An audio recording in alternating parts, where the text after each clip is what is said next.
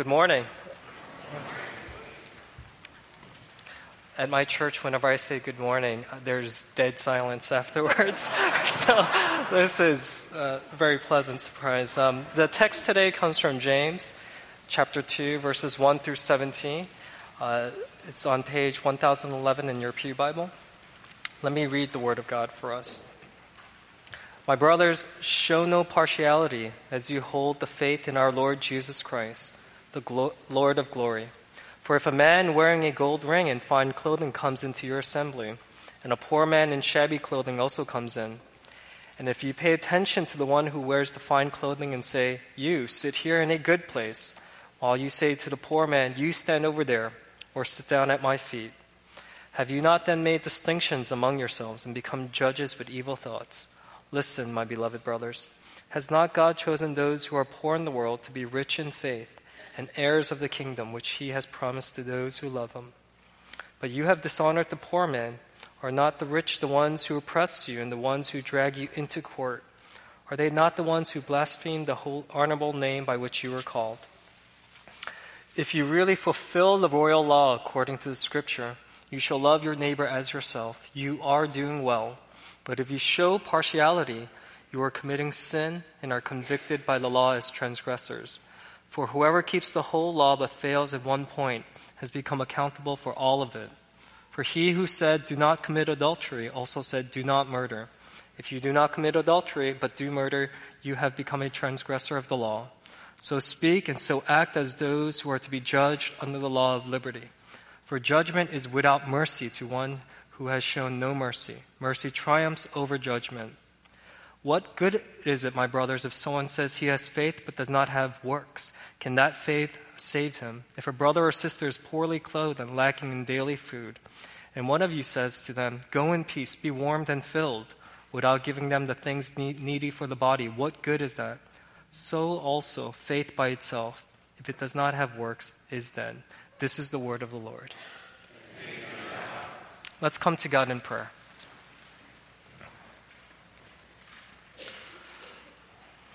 Almighty God, we love you. We love you imperfectly, but we love you because you have first loved us in Jesus Christ and in sending your Spirit to us. We thank you for your grace beyond measure. And God, we also give you the glory for the amazing work that you are doing at MPC and through MPC. And our great confidence in this life is not even our own strength, our own endurance, our own wisdom, but it is you. We believe that you are the one who brings to completion every good work that you begin. And so we pray for this church. May you bring to completion every good work that you have called this church to. And to that end, may we consider the challenge, the exhortation that is given to us today in Scripture. What does it mean to live a life uh, characterized by mercy instead of partiality? What does it mean to love the poor, to care for the marginalized? And so we pray for your grace that we may receive not only illumination, but also much conviction. May we walk away today uh, deeply blessed, but also deeply challenged because of the gospel. We pray this all in the name of our Lord and Savior Jesus Christ. Amen. I wanted to begin by first saying thank you on behalf of our church for the uh, kindness and the warmth that you have extended to, to us. It's been something that we would have never conceived of uh, when we had first planted. Uh, during my installation service, many of the members came and they were deeply moved as I was.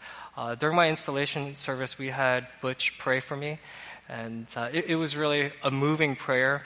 Uh, the elders surrounded me, and uh, in part, I, you know, I actually began to weep because um, some of the elders are very uh, powerful men, and they were, they were just they were rubbing my shoulders, and uh, I, and the more blessed they were, they were just tighter and, and but Butch's prayer just uh, really moved our members, and uh, I'll share something with you. Many of our members actually uh, they come from a non-reformed, uh, non-Presbyterian background, but they did share that they better understand the Presbyterian Church and the impact uh, having godly elders, godly men, um, has on a church. And be, being the self absorbed person I am, instead of saying hallelujah, I said, um, every week you don't feel like that in my presence.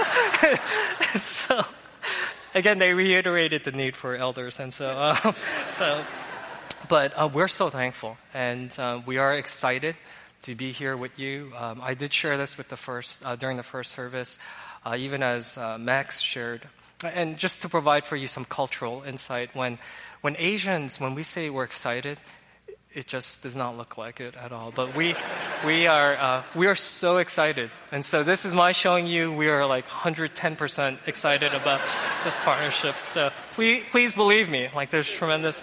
All right. Anyway, hallelujah. Let's, uh, let's, uh, let's, uh, let's talk about today's passage. And so the title is somewhat of a misnomer, my fault completely. Um, I think it may be better to entitle uh, the message Partiality and Mercy as two sides of the same coin. And this, this challenge not to be partial, not to be discriminating, um, not to show favoritism, I think is especially relevant in this greater DC area. Uh, let me begin by sharing with you. I think this narrative was by R.C. Sproul. I, sh- I should have checked the choice, uh, the source, but I think he shared this. He was visiting a church member at, at a hospital, and while he was waiting outside uh, to see his church member, he noticed a nurse was walking by, and as she was walking by, a physician was walking by, a doctor, and as soon as she saw him, she became all bubbly, full of energy, and said, Hi, Hello, Dr. Grant, and began to chat up a storm, smile, laugh, and so forth. And then when the doctor walked away, she, she kept walking, and then there was a janitor who looked at her, smiled, and said hello, and she didn't even lift his face, uh, her face. And R.C. Sproul, he was saying, You see, that's indicative of what our culture is like how we show preferential treatment, how we show partiality. And this is something that uh, you know all of us should be familiar with. Even uh, those of you who are single, uh, you've seen this. You've probably experienced this in some shape or form. If you have a, a room full of single people, and um, if an Italian stallion, tall, uh, handsome, wavy hair, um, you know, man walks in, and then if a, you know, a, a wee little man with um, glasses that are too big walks in, you know, who, who gets the recognition? Who gets the treatment? Who, who gets the conversations? And even something as simple as when I was, um, even five, ten years ago when I first began ministry, uh, I looked like super young. And I sort of look young now, but I, I looked super, super young. And when I would go to church, the first three months, uh, actually, no one acknowledged me. Uh, no one said hello. And then what happened was one Sunday they had me preach, and then everyone was like, oh my goodness, he, he, he's a pastor, he's a preacher. and all of a sudden, an endless number of requests. Let's have dinner. Let's have lunch. Um, during the uh, church luncheons, you go first. Uh, triple portions for this little man. Uh, it, it, was just, it, it was just, um, it was just and I understand some of it may have been because they were trying to honor the pastor, but you, you see, this question of partiality, showing favoritism, I, I would suggest, I, I think it's so relevant. And just think about it for yourself. You know, at your work, do you treat people differently? the way you speak to your boss, the way you speak to your assistant, the way you speak to your peers, or um, you know, even if you're serving as an elder, the way you speak to church members versus the way you speak to your wife um, if you're single, uh, if the way you speak to people who are attractive, cool, uh, funny, versus the people who are different. And so, this challenge not to show partiality, especially to the marginalized, the poor, I hope comes as a special challenge to all of us this morning. And so, three points we want to consider I'm going to borrow uh, John Frame's. I love his tri-perspectival approach. Uh, that's a fancy word you can use like at a cocktail party, tri-perspectivalism. But basically, the normative perspective asks, how does God view the poor? How does God view those who are weaker, who are marginalized? That's number one. And num- number two, the uh, situational perspective. How does God's perspective inform the way we ought to engage the poor? Those who are different, those who, to be honest, uh, don't have fancy resumes and um, titles and letters after their name. How do we engage those people who are, to be honest, at the outskirts of society? And number three, maybe most importantly, wherein do we find the power to be what we are not naturally? Wherein do we find the power to be like Christ? And so those three considerations. So, number one, how does God view the poor? If you look at verse 5, it's uh, worth really meditating on. Verse 5 reads Listen, my beloved brothers. Has not God chosen those who are poor in the world to be rich in faith and heirs of the kingdom? The principle we have here is that God is in the regular practice of choosing the things that are not to shame the things that are, to choose the things that are weak, to choose the things that have no hope, to really shame those who are strong and powerful. And we see this pattern throughout Scripture. Uh, even in the Old Testament, we're not just talking about the New Testament. Remember in the story of Jacob and Esau. Uh, this is a great story. Jacob and Esau are essentially twin brothers, and Esau is a man's man. He, he's like David. You know, David, he, uh, Pastor David, he can he can make things. He was a hunter. Um, you know, he he was hairy and he was tall and strong. Um, I, I, don't know if David. No, I don't. Uh, but Jacob was the opposite. He was like, um, to be honest, he was like a mama's boy. Stayed home, you know, cooked, uh, wasn't very hairy. Again, not a sign of masculinity, but there is this strong contrast, at least within that society. That's whom they would have considered as the heir, as the man, as the one who's powerful. And what does God do? He chooses to bless Jacob. The one, and by the way, Jacob's story unfolds, and there's nothing wonderful about Jacob. Jacob is a liar, he's a cheat, he's a fraud, he's superficial. Um, in every sense that God chooses the things that are not to shame the things that are. Or when God redeems Israel, Israel, um, like, you had, I mean, um, one of the reasons why I love reading uh, the Old Testament is your perception of God just has got to change. God is so blunt to the point of being hilarious, where basically he says to Israel, and he says, I chose you um, despite yourself. You had absolutely nothing to offer. You are stiff necked people, you're rebellious. Um, you know, you, that's why I chose you. You see, that's the pattern that we find regularly in Scripture. And then when we move on to the New Testament, what do we notice about Jesus? Was Jesus ever impressed by a religious leader, a political figure? No, he was always talking with the prostitutes, the cheats, the drunkards, the lepers. He's basically engaging those who are on the outskirts of society. So that, that's the first principle we get that I think it, it is so worth thinking about. The God that we come to serve, the God that we love, the God we claim to give our allegiance to, He is in the regular practice of loving the poor, of inviting those who are disenfranchised. And this isn't to say that in order to be loved by God, you must be poor. That, that's not you know, the point here. But the point here is to see how God radically changes the categories that you and I are accustomed to. I mean, how, do, you, do you see how that would work out? I mean, even if I can just go back to that singles example, basically, God would engage that single who perhaps is not all that attractive, who's not that funny, who, um, when he or she comes up to you, stands too close, you know, too close, and you know you realize doesn't have social, you know, cues and so forth. But see, that's the kind of person that God is. He continues to engage the poor, the disenfranchised. So that's number one, the normative perspective. Number two, the situational perspective. Now, when we take this on a superficial level, we may think, okay, well, I should not be partial then. I should not be discriminating. I should talk to everybody. And I think what's very helpful to keep in mind is generally in the Bible, when there is a negative uh, commandment, there's a positive complement to it. And so, for instance, when you look at the Old Testament, the Ten Commandments, when it says, do not murder, okay? Most of us, hopefully all of us in this room, will say, okay, check. No, cool, we're good. But then, you know, when Jesus comes and he helps us understand, it's not merely do not commit murder, but also love your neighbor. Pursue your neighbor's good with all your heart, soul, mind, body, and strength. You see, there's this pattern of not just doing the negative, but also the positive. Similarly, when the Bible says, don't have sex outside of marriage, it doesn't have a negative view of sex simply. It doesn't simply mean sex is bad, but it's saying don't have sex outside of marriage, but within marriage, celebrate intimacy with your spouse. You see, there's always that positive complement. Or when you look at Titus 1 and it talks about elders, you know, there's this pattern that's very noticeable. First, uh, Paul says, an elder must not be like this, must not be like this, and must not be like this. But then it goes on to say, but an elder must be like this, must be like this, must be like this. And so it's not enough simply not to be a bad person in order to be an elder. You also must be marked by good works. The reason why I'm underscoring this is because in a passage like this, we can sort of observe it superficially by saying, okay, have to say hi to everybody. Um, hi, hi, hi. Not being partial, check. But you see, the text goes on to say the other side of the coin is mercy.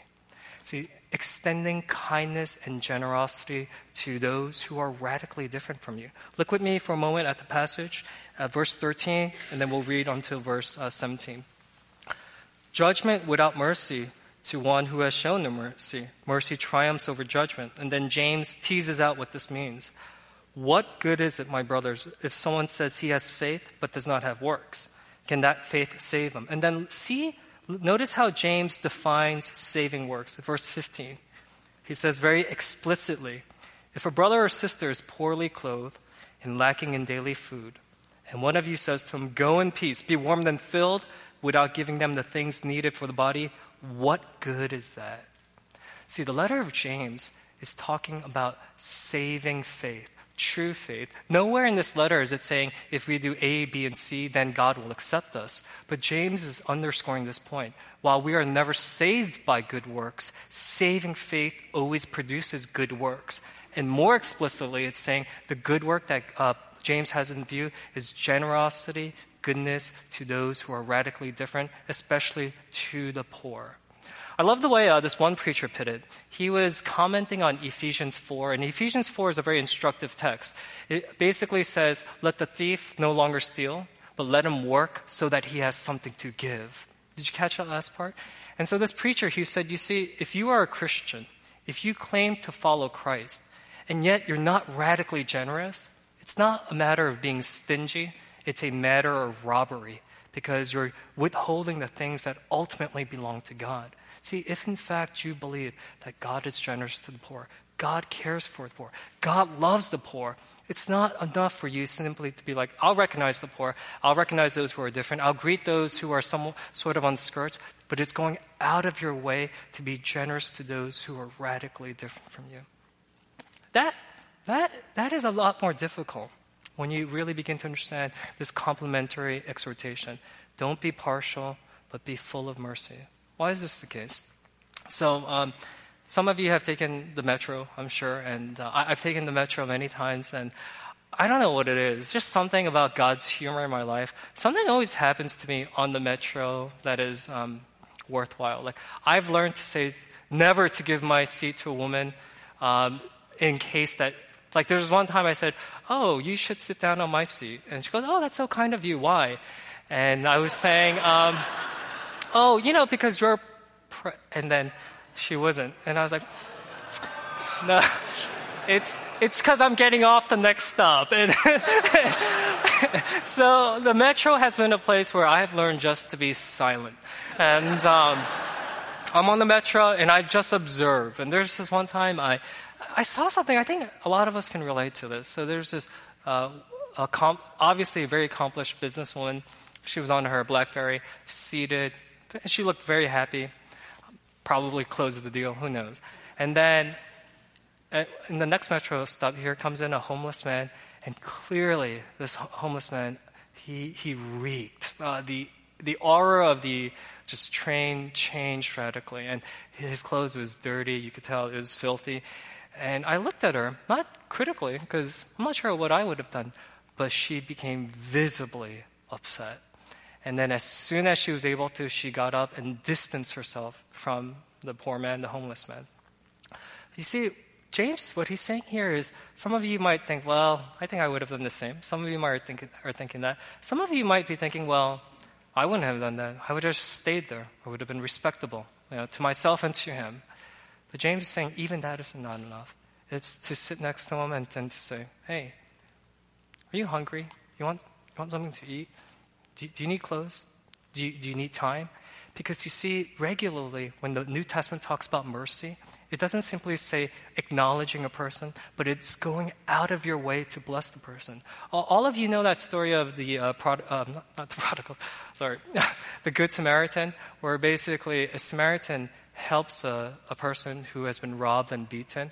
And the narrative is, is so indicative of what we're talking about um, in terms of the true nature of mercy. He lets the, uh, the beaten man ride on his donkey, and then he brings him to basically a motel, and he offers to pay for all his medicine. And he goes on to say to the innkeeper, if he needs anything else, um, provide all the care, provide all the medication for him that he needs, and I will take care of it. See, whenever the Bible talks about mercy, it's not simply, okay, no one's talking to this person. I guess I'll go say hi. You know, it's actually, hey, do you have plans after lunch? You know, what are you doing? See, mercy is more than just not being um, impartial, more than being par- uh, partial. It's showing kindness, showing generosity. It's hurting so that through our generosity, those who are radically different can be blessed. And you know, before we move on to the next point, I just want to challenge you to really think about this. This is something I, have been thinking about a lot because it's easy for all of us to think, well, yeah, I'm generous. Yeah, I give of my time and my resources. But let me ask this very difficult question. Do you show that kind of generosity in terms of your resources, your time, your money to people who are very actually different from you? It would be easy for me to go out with James and David for us to have a nice meal together. It would be easy to be generous towards them. It would be easy to do that towards many of my church members. But if you ask me, when in the last three months, when in the last six months, when in the last year have you gone out of your way to be radically generous to the disenfranchised, to those who have no one to take them out for a meal, to those who have no one to speak to? How would you answer that? You see, that's what James is getting at. It's that radical. It's, it's that profound. It's basically um, you know, something that if we really understand the commandment, many of us would say, not only, wow, I don't do that, we would also say, I don't think I want to do that. And I don't think I can do that. Which leads us to uh, the last point. How do we do it? And I, I think it's really helpful here to be honest. You see, in order for us to really change in this sense, our life story has to change radically. This is why, for most of us, if not all of us, we were trained basically to believe that the, the number of letters that we have after our name, the titles that we have, the accomplishments we can place on our resume, those are the things that give us access to people. It's basically what we've done or who we are that will either open doors or close doors. Uh, you know, one example of this was I think it was Fox 5 that did this experiment. It was several years ago, but it was very memorable. Basically, they, they got a model, basically a Victoria's Secret model. Absolutely stunning, absolutely gorgeous. And the commentator, using her phrase, she, she said that they decided to put a fat suit on her, and, or a suit that basically made her look radically different. And then they placed her next to a broken down car and they said for an entire afternoon she would ask people for help. And maybe a half person dropped by, you know, just to make sure everything was okay. But no one would give her any time, uh, any resources. And then the very next day, they did a similar experiment where they took off the suit, and she was, voila, you know, beautiful, engaging. And not only did was there an endless number of men who offered to help, they also offered to buy her lunch and drive her wherever she needed to go, and so forth. And you see, the reason why that sort of story resonates with us because we know deep inside, see, that's the way culture works. That's the way culture is. And we've all experienced it. Those of us who feel like you, you've been ostracized, it's because you feel a lack of accomplishment. Those of you who feel included know in large part it's because of your accomplishments. And the reason why I'm underscoring this is because the way we have quote unquote been loved, the patterns that we have adopted, those are the same patterns that we will use when we engage people. And therefore, if I say to this person, oh, you're, you're the president's daughter, oh, I have all the time in the world for, you know, for you. You, you, you never graduated high school. What? Who are? Mm, sorry. You see, for us to break that pattern, we need a different story. We need a different narrative. We need a different God. And this is what's so distinct about the gospel. The gospel tells us about this eternal Son, Jesus Christ. And the gospel underscores that Jesus, in very nature, was the same as God, same as God, but did not consider that equality something to be grasped. And you see in this text where it says, you see the way we naturally act is we say to the rich, Come here, sit next to me. And we say to the poor, Stand at a distance. When you keep that in the back of your mind, and then you contrast it with what Jesus has done, it's extraordinary.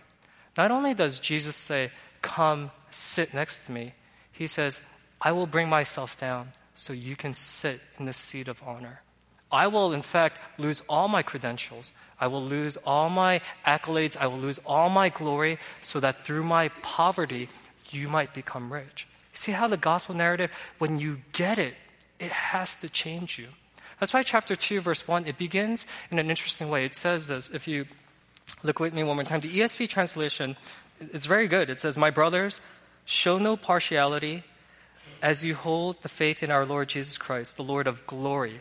Uh, the Greek goes something like this it says, As you hold on to this gospel message, you cannot at the same time hold on to this old way of living a life characterized by partiality. It, you know, it's, it's too nerdy, so we won't get into technicalities, but basically, it, it really is a great picture where James is saying if you are holding on to the fact that Jesus, the eternal Son of God, lost all things, became a servant, a human being, died a criminal's death, so that through his life, death, and resurrection you might have hope. If you hold on to this, then you can no longer hold on to this old pattern of engaging people according to their credentials, titles, and backgrounds and accomplishments and so forth. You see? Tremendous challenge. I wanted to close by uh, challenging, I guess, NPC in a very particular way. Uh, it would be different if we were in a different setting, but I believe that this sort of passage, if, uh, if really appropriated and applied by you, can have tremendous missional value. That is, you know, as important as it is to do institutional initiatives, I'm a you know, big believer in that. You know, you're collecting car seats and so forth. As important as those things are, what you do also individually in, in, this sense can make a profound difference. This is why. The reality is this. You know, we mustn't be, be naive. Many of you who come attend NPC or, or maybe are simply visiting, many of you are accomplished. Many of you have many letters after your uh, name. Many of you are very high up in the uh, socioeconomic ladder. Many of you are executives, doctors, lawyers, uh, professors, you name it. Many of you are up there. My challenge to you is this you, therefore, have a unique, unique and extraordinary opportunity to progress the gospel in a radically distinct way. Let me illustrate with, uh, in, in, in, two ways. And so, um, recently, I, I got to meet a superstar. Uh, I wasn't really bedazzled by it. it. That's just not my flavor. And even when my wife and I we were in Hollywood, we uh, bumped into all these famous stars, and uh, we were like, eh, not a big deal. But there is one person.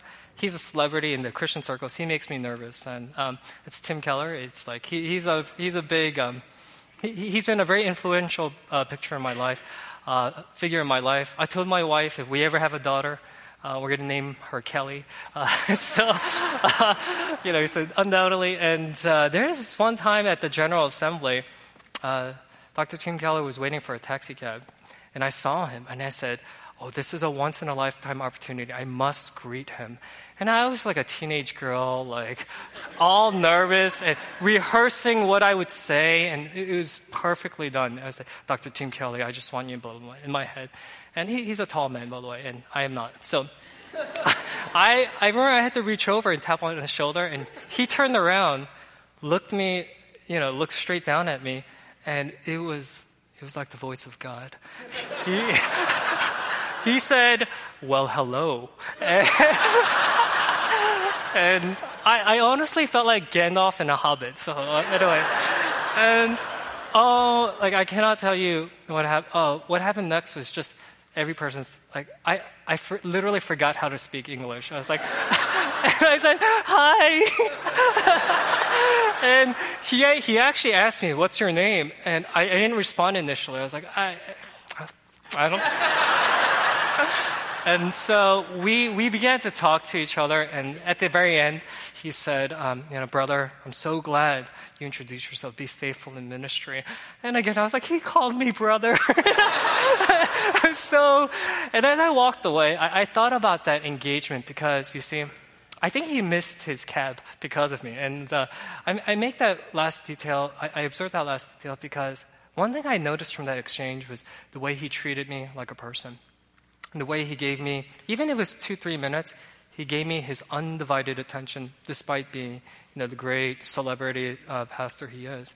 And that, more than definitely not the conversation, but that really left an impression on me of what it means to actually stop from all the busyness, stop from all the self importance we give ourselves, and just acknowledge people and engage them and respect them. Not, not treating them partially, but treating them with mercy, kindness, goodness, and really conveying to them, You're worth my time. You are worth my time. You're made in the image of God. You are someone that Jesus has come down to redeem. You are worth my time.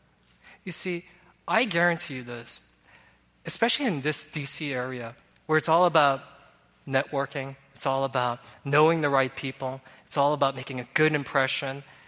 I can guarantee you, if you who are very accomplished, who come from an incredible background, if you mimic the pattern of Jesus' self humiliation, if you mimic his pattern where essentially he lost all things so that we could gain all things, he, he, he surrendered his titles, his, his comforts, his glories, so that through his poverty and weakness we might become rich and strong. If you follow that pattern, it will have tremendous missional gospel impact in this area. I, I can guarantee it. Um, I'll close with this story. It's about this woman. She was a cashier and um, a, a, grocery uh, bagger for many years. And she, she goes on to say that for many years she noticed this trend. She said about 20, 30 years ago, people were more friendly. They actually talked online. But then with the advent of smartphones and just cellular phones, everyone's always like typing away, talking. And she, you know, she was sharing about how she basically feels like a machine a lot of times because people won't acknowledge her like a person. They'll just say, no, no, put that in here and put that there, and oh, you're not doing this correctly, and wait, wait, I'll get the credit card. But she says, you know, she's a Christian. She said, this is how she became a Christian. She said, there was this one man, he would always go out of his way, actually, to make sure he would wait online uh, where I was. And he would always greet me by name. He would ask how my family was doing. And he would just talk to me like a person. And not, even though, to be honest, uh, I could tell he was very wealthy. And then later on, she said she found out that he was actually a very accomplished individual, uh, you know, probably a millionaire and so forth. And she said, wow. And she was like, and yet he treats me like I'm somebody. He doesn't treat me like I'm poor, I'm not educated, I'm not worth his time. And so one day she finally asked him, So let me ask you, um, why are you so kind to me? You know, why do you, why do you give me your time of day? Why, why do you engage me? You know, I'm sure I probably wouldn't fit in your social economic academic circles. Like, why? And he says, Well, I'll tell you since you asked. I have a Savior who's done this for me.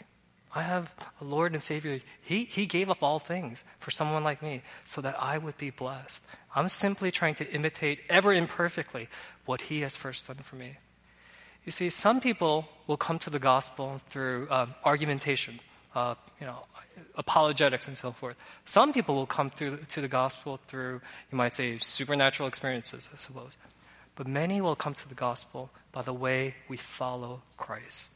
And so, my challenge to you, especially this church, recognizing that many of you, you know, to be honest, you do come from, you might say, an elite background, or you are headed there now, I want to call us as fellow believers to be radically different, not to show partial, not to be partial, but to be rich in mercy, and in this way to bring much honor to our Lord and Savior Jesus Christ. Let's come to Him in prayer. Let's pray.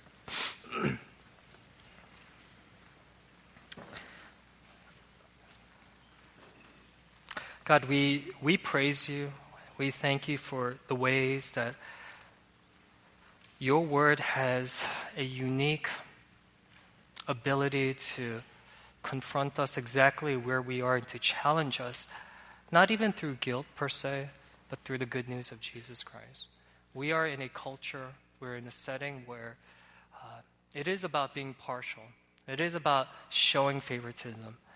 And uh, many of us, if not all of us, are guilty of that. when we think about it. The way we speak, the way we engage with one set of people versus another and another.